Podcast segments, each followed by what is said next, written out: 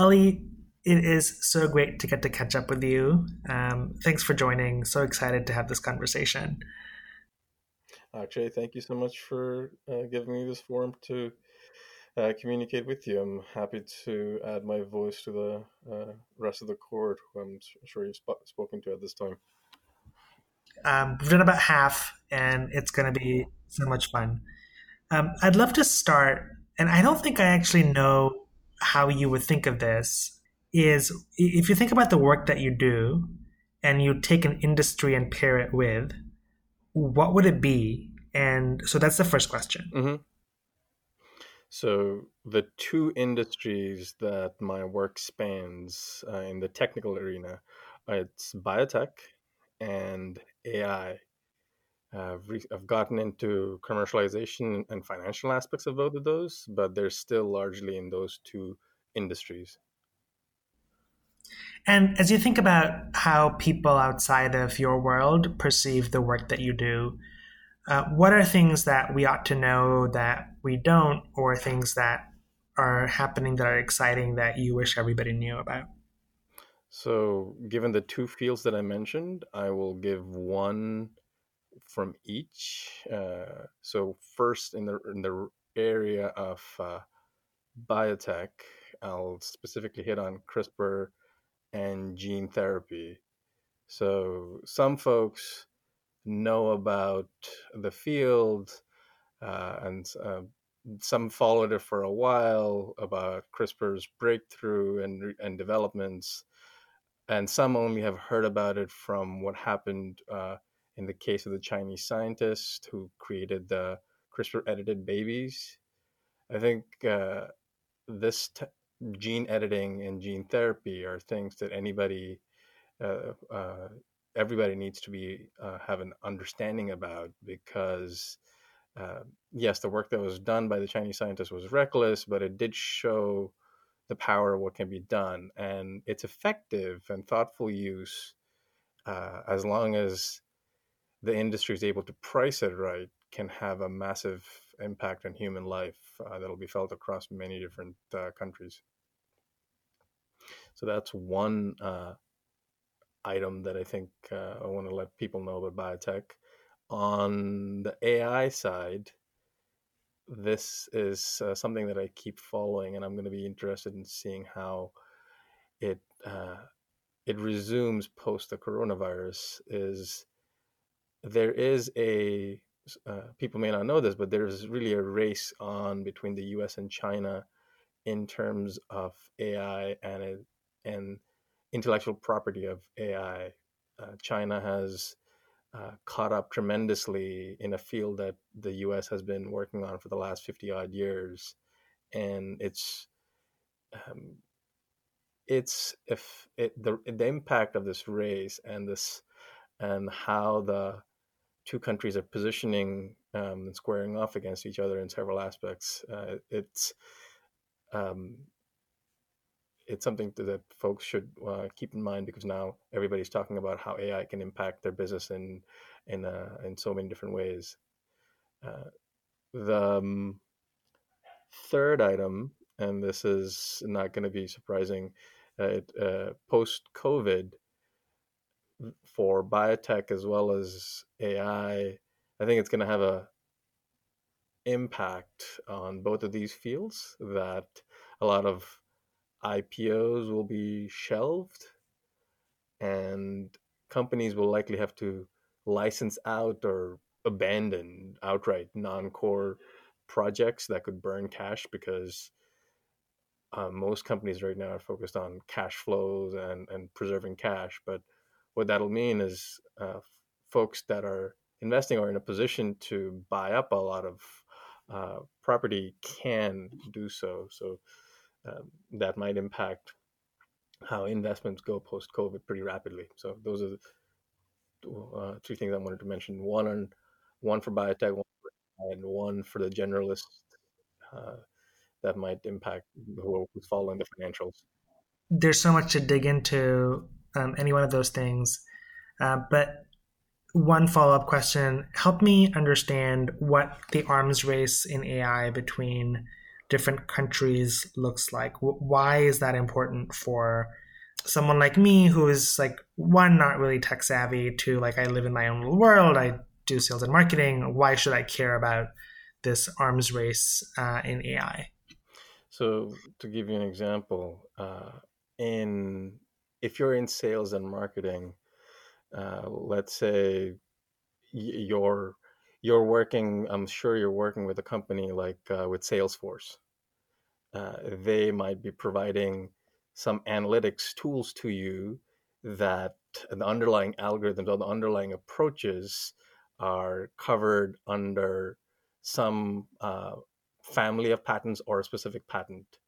And if the cut if the the different countries that own these patents were to ever to get into an intellectual property battle between each other, then the consumer would be uh, would lose out that you'd actually have features that you had relied on before being replaced by substandard features or not existing anymore. Now, this has happened in the past uh, in um, in in products, but um, as as just a bystander who might benefit from if if there were no walled gardens, uh, that's the reason why I think it would have uh, it would be important, and also uh, the race also has implications of uh, data security uh, because um, whether you look at the EU, you look at the US, you look at China, AI and its relationship to data security has different meanings. So whoever owns the biggest uh, piece of the pie for AI will likely be be setting the standards for the then subsequent world to follow. So uh, that's going to be critical as well, because if if Europe were to be the dictator, were, were to be the leading power in AI, then uh, the European Union's regulations on data security and uh, how much data that you and everybody else or anybody who has a cell phone generates, how that can be used has its limitations. While in the US, it's different. Does that make sense? Yeah. Um, I I'm really fascinated by um, how you got into the work that you do. Um, what ins- did you imagine that you'd be doing this kind of work? What inspired you to take the career path that you did? So, I started off as a computer engineer and then branched into biomedical engineer engineering. And my parents promoted my natural curiosity. Uh, it's not going to be surprising that I was, as a kid, that would always take things apart and try to put them together. And I did this to a number of things around my house. And there's a myriad of uh, old pictures of uh, me with uh, with piles of, uh, of gadgets taken apart, and uh, that curiosity my parents fostered, and uh, growing up in the 80s in, in Bangladesh, I was fascinated by a lot of movies and cartoons coming out of the US. And uh, for, uh, for some reason or, or, or, other, I always enjoyed the depiction of fusion of man and machine. Whether you talk about things like the Terminator movie franchise, cartoons like Robotech, or um, even Questful for, for those who know about Jonny Quest. Uh, those uh, uh, items kind of uh, inspired me to dig into both of these fields. Fast forward, how does that take you from Bangladesh to Boston?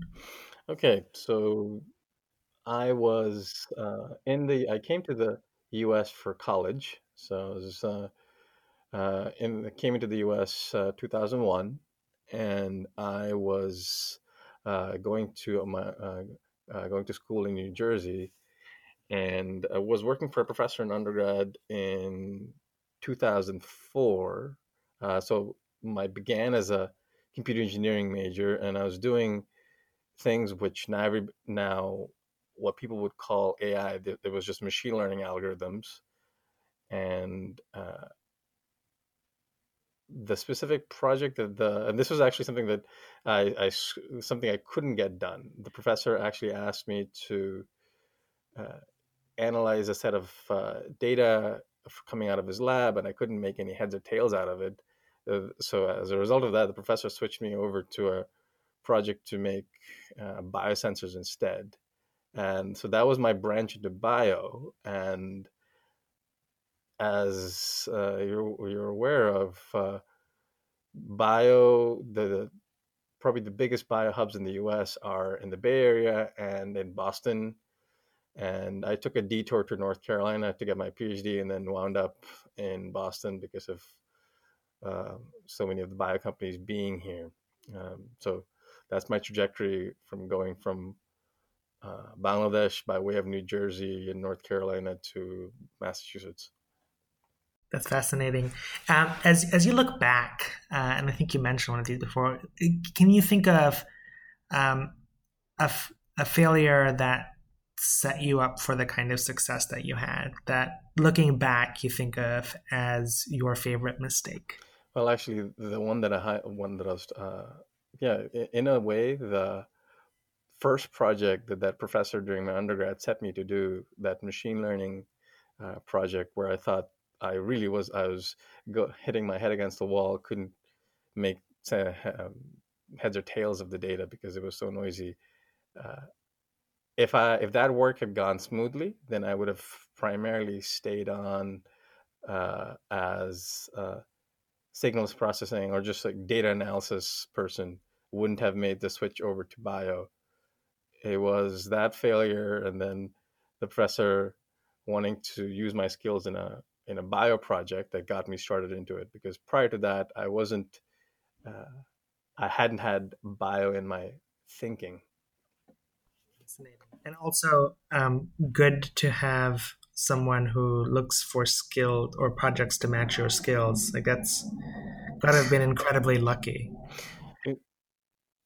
Yeah he was an amazing mentor. I think it's more so that uh, he saw I guess my uh, skill sets beyond perhaps better than even I did, um, and he had he was a great mentor and somebody who I'm in touch with even now. I'm switching gears a little bit as you think about the way that you live, the way that you work. Um, what are some of the guiding principles that that you follow, or that uh, things that come up often, either in terms of quotes or sayings or, or just things that guide the, the operating system that is your head. Makes sense. Uh, so I'll step back a little bit. Uh, my dad's a an engineer. My mom's uh, uh used to teach language, and uh, no surprise, she was a fan of uh, of Rabindranath Tagore uh, she used to sing uh, his songs, and uh, being from Bangladesh, you hear a lot of his uh, uh, quotes attributed to him or things that are from his writings. And one that uh, my mother would say to me from time to time, and you're probably familiar with the Bengali version of this as well, actually, is you can't cross the sea merely by standing and staring at the water and huh. so that's you know he, she used that to or my uh, my parents would say that just if you want to do something just get started with it and uh, that's really how i approach my mental thinking that uh, oftentimes if i see a way of getting my hands dirty and something that i want to get done i will do so as opposed to uh, thinking and contemplating it. So, which is probably why I'm more of a empirical person than uh, than purely analytical.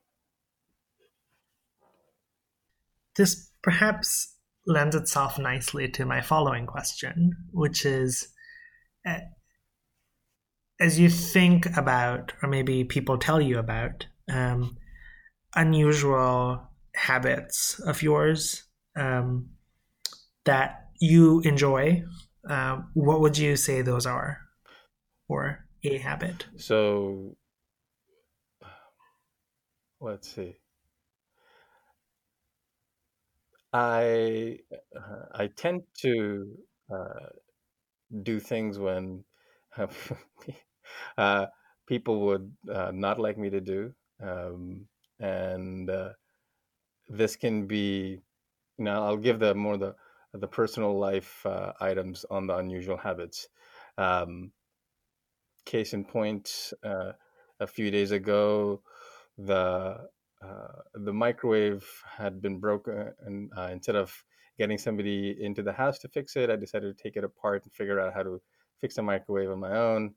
Although my wife would have liked it if I hadn't spent the two hours to fix that, um, and or then flipping that piece of natural curiosity. Uh, you know when um, um, five energies were uh, getting to be very big uh, I think this was like what 2008, 2009. Uh, they really hit the market, um, right? And uh, during that time, I'd done I had done a um, a 30 hour road trip, uh, and on the first leg, I bought a ton of five-hour energies, and uh, then on the second leg, I figured, hey, why don't I just spoon instant coffee into my mouth? So.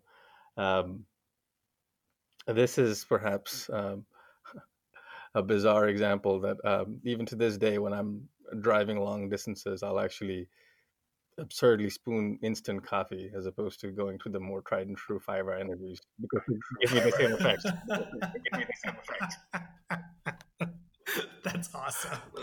It's like, uh, it's like you get yourself uh, a two dollar instant ca- uh, instant coffee bottle, and that'll last me much longer than you know, the little shots of uh, five energies. It's gross, but hey. So, so going back to the microwave, is it fixed now? It's fixed. Dang, you should have uh, a YouTube channel of that or something.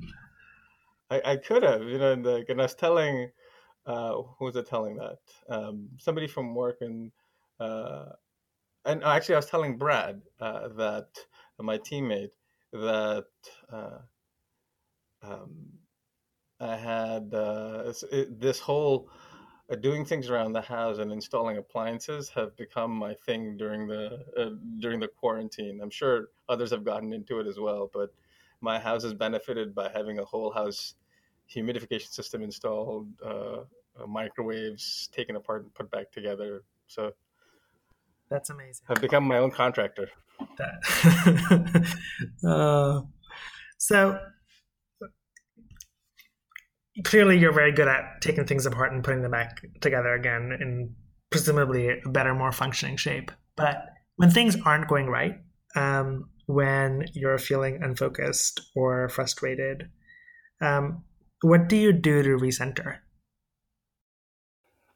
So yeah, there's definitely this is it's a great question. Uh, there's actually a lot of times when you know you'd feel overwhelmed, and uh, there's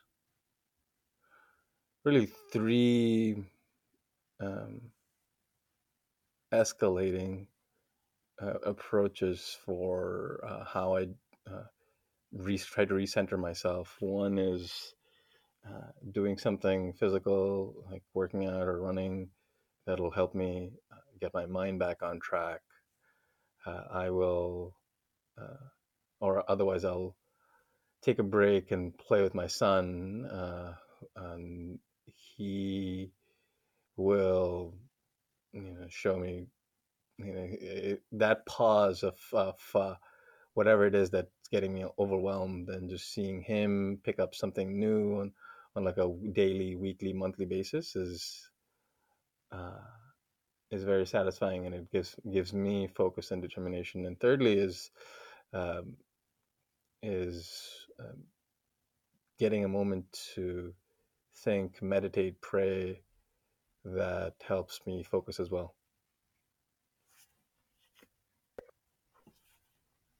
That's fascinating. Um, you're we, we mentioned uh, we talked before we started recording that you're fasting. Uh, is that something that you do every year? Um, how, how, does that play into your your being?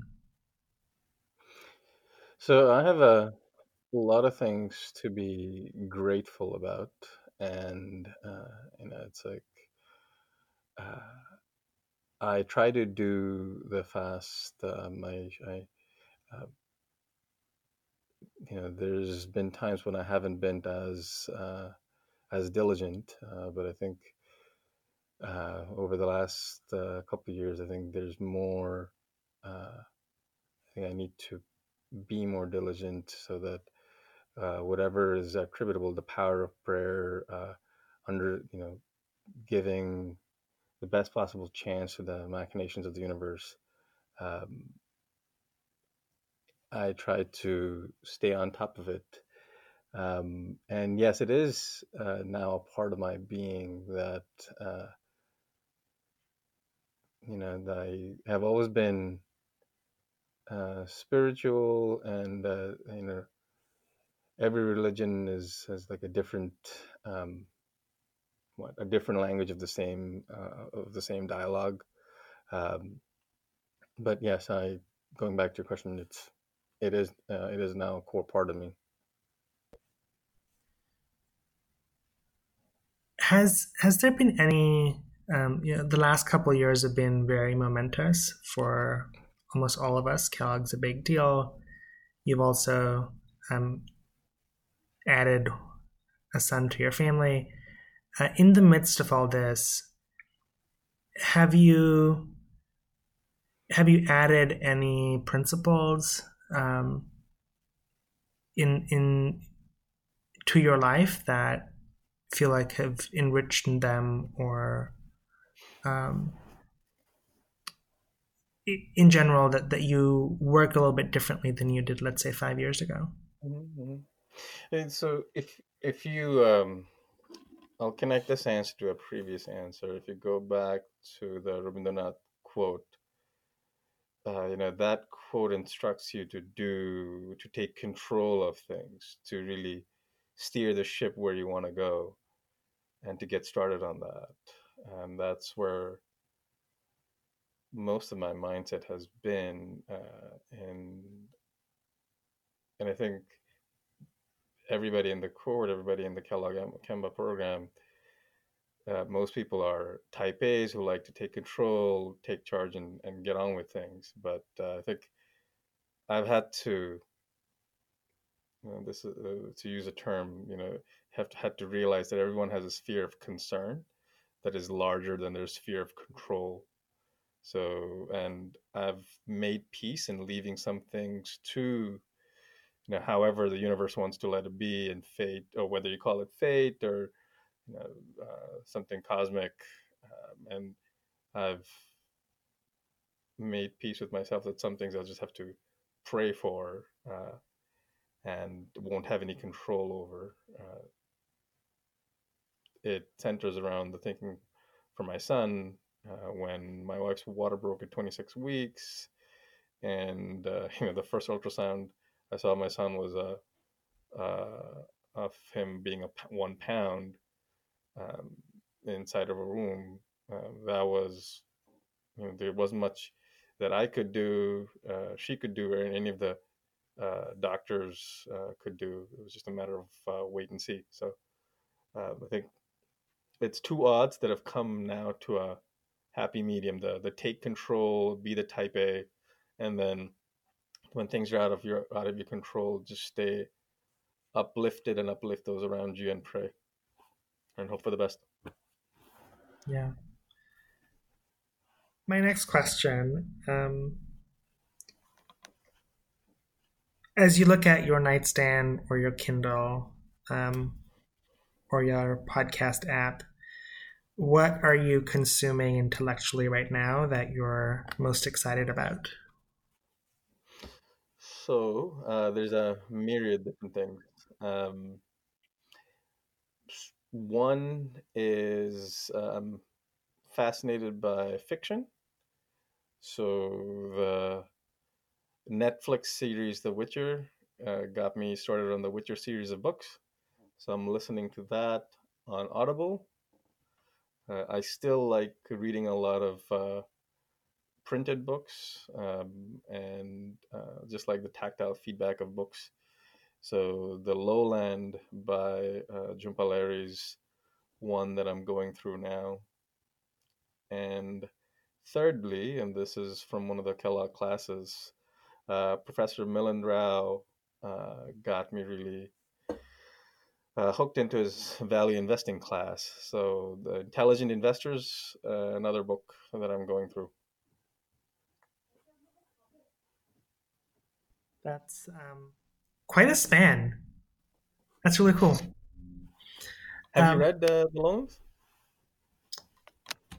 Um, I don't. Maybe I'm not sure. I've I've read some of her work, but I'm uh, I I don't. Is is that a newer one? It's uh, it, it is one of the newer ones. Yeah, so then I probably haven't read it. I read a lot of her stuff um, when I was in when I was in college and shortly thereafter. Mm-hmm. Um, that might be a good one to go back to, actually. It's, I'm actually um, on the first third of it of the book, and it's really good. Hmm.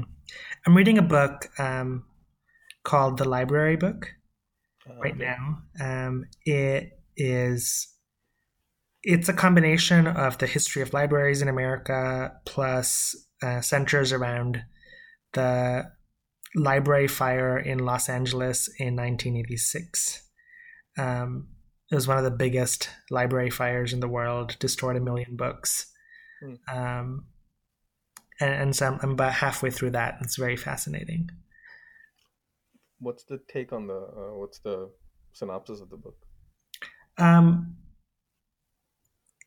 it, it seems to be a history of libraries in one part, and it intertwines this particular case of the Los Angeles fire but it's got it, it's got profiles of the kinds of librarians that ran the place, which is far more interesting than I thought it would be. Mm. Um, and it's for my book club. Um, I've got a book club in Atlanta that I go to, so.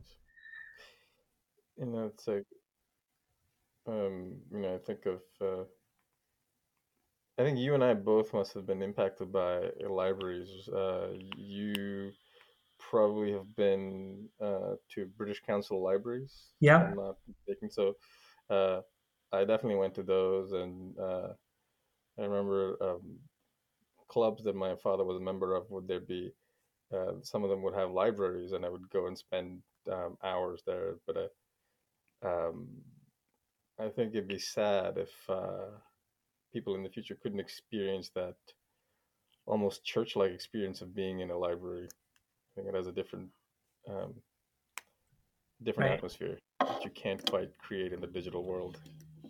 Yeah. Um, I'll send you the link. I think you I think you'd enjoy that book. Um, we've been jamming for a while. Um, one question that I'm asking everyone, which is, as you think about the future, let's say three, five years from now, what happening today makes you most hopeful for that future?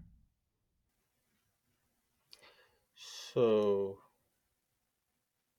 somebody, uh, so somebody sent me an article on the things to stay positive about uh, in the world um, during this coronavirus epidemic, and uh, one of the lines had uh, had really um, like uh, I might I might not be recalling this uh, correctly, but I think it sh- uh, it highlighted during the coronavirus that doctors from one country are flying to another country to help, and I think the the case was something like doctors from Cuba are flying to Italy to help uh, uh, help uh, you know combat the pandemic, and that initiative gives me hope that yes, we have continuous blame gaming even in the during this uh, epidemic as to who did what and what uh, and who didn't do what, but there's still empathy and wanting to help others that gives me hope for uh, for the next five years. that's a cheery note to end on. Um, thank you. This has been such a treat to get to hang out with you this afternoon and catch up and record this. I appreciate you uh, having this conversation with me.